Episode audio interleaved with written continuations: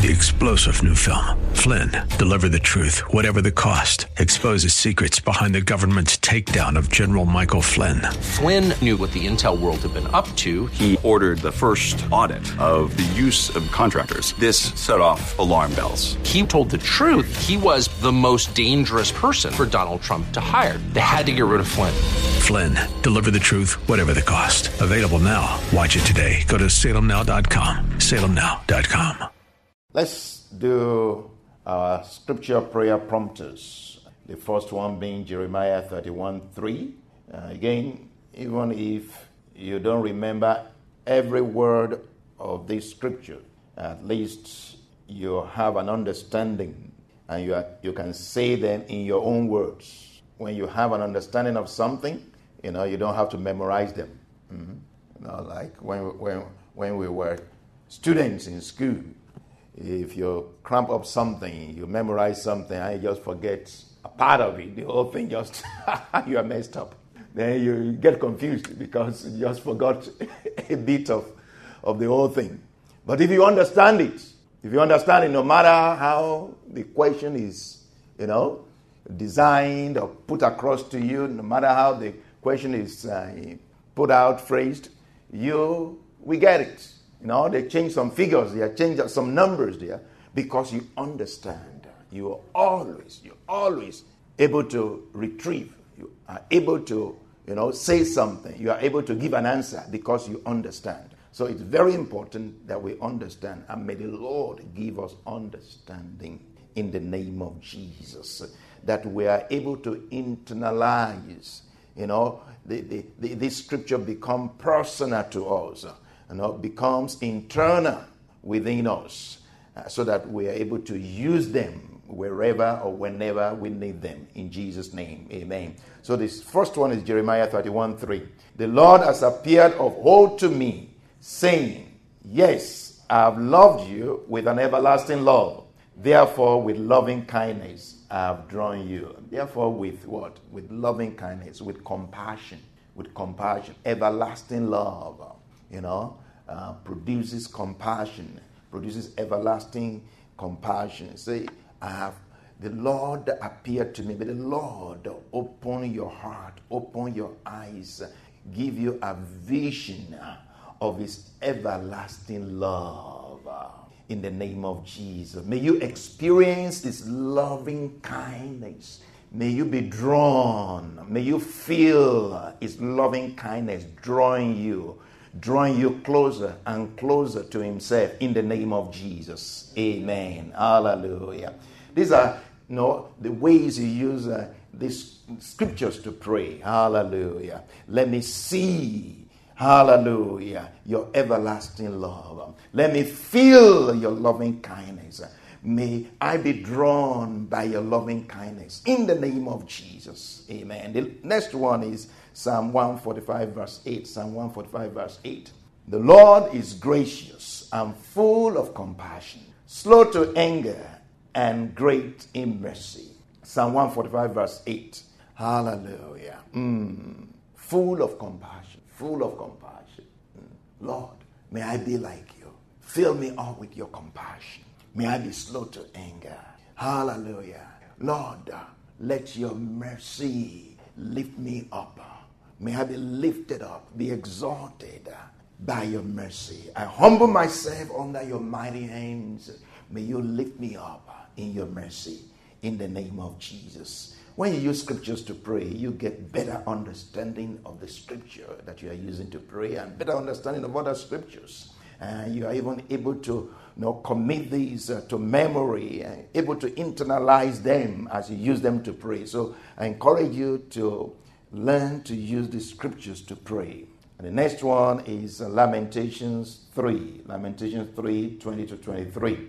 Through the Lord's mercies we are not consumed, because his compassions fail not. They are new every morning. Great is your faithfulness. If the Lord were to mark iniquity, who can stand before him? If the Lord were to mark sins, who can stand before him? But within there is forgiveness that he may be feared. Lord, with you there is forgiveness. With you, there is compassion. And because of that, we bow, we submit unto you in the name of Jesus. We will not take your kindness for granted. Lord, we will not abuse your, your kindness and your compassion, but instead, we will submit to you in the name of Jesus. We will fear you. Hallelujah. We will love you in the name of Jesus. Amen. Amen. Hallelujah. God's compassion and passion. God's passion and compassion for his people. God's passion and compassion for his people. And that is God's passion and compassion for you, for his people. It means for you. And would you say God's passion and compassion for me? What does that mean? It means God loves you intensely because compassion is extreme emotion, extreme feeling, great feeling, strong feeling. If the feeling is not strong, it doesn't amount to passion. So God has a great feeling for you, a great feeling for you. And because He feels strongly about you, He thinks about you. He thinks about you. God remembers you all the time. Never forget this the end purpose of divine passion is compassion. The end purpose of divine passion is compassion. The kind of compassion that engenders salvation the kind of compassion that leads to salvation. You see, God is not slow as men can't slowness, but is long suffering, is compassionate toward us, not willing that any man should perish, but that every man should come to repentance. So God's compassion, the scripture says, leads us to salvation leads us to salvation. So the end purpose of God's passion for you is compassion, the kind of compassion that engenders, that produces salvation. So when God, you know, loves you, shows love and kindness and overlooks and, um, you know, just let it go, it's not that he doesn't know. When the children of Israel misbehaved over and over and over and over again in the wilderness. Did he stop being kind to them? No. He continued to be kind to them. He continued to give them food. He continued to give them, you know, covering. He continued to protect them. He continued to do it. Not because he was not aware of what they were doing, but because he wanted them to see that he loved them. He wanted them to, to be saved. So let's not take God's compassion, God's kindness for granted and uh, abuse it. There is this scripture in Isaiah 49 that we have looked at a number of times now, and it's so powerful. It describes human compassion and compares it to divine compassion. It's in Isaiah 49 from verse 14. Isaiah 49, verses 14 to 16 says, But Zion said, The Lord has forsaken me and my Lord has forgotten me. Can a woman, God now says, can a woman forget a nursing child and not have compassion on the son of her womb? Surely they may forget, yet I will not forget you. See, I have inscribed you on the palms of my hands. That verse 14, that verse 14, Zion said, maybe you are saying the same thing. Or maybe, you know, you are thinking the same thing, even if you are not saying it. That's what you're thinking. The Lord has forsaken me. My Lord has forgotten me. I'm being ignored. The Lord is big and busy. He's big and busy. You know, he's big and busy. And I am little and of no value to him. I'm little. The Lord is big. He's busy. You know, very busy. But I'm little and of no value to him. So he pays me no attention. That's what the people of God are saying here. That's what they are expressing. The Lord has forsaken me. My Lord has forgotten me.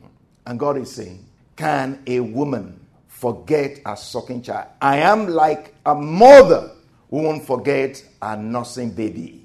You see, your earthly mother may forget you when you are bigger and older. But the Lord says, You will always be my child, no matter your age. To your old age, I will carry you, the scripture says. To your old age, I will carry you. God is saying to you, I cannot forget you. Never. I cannot forget you. Never.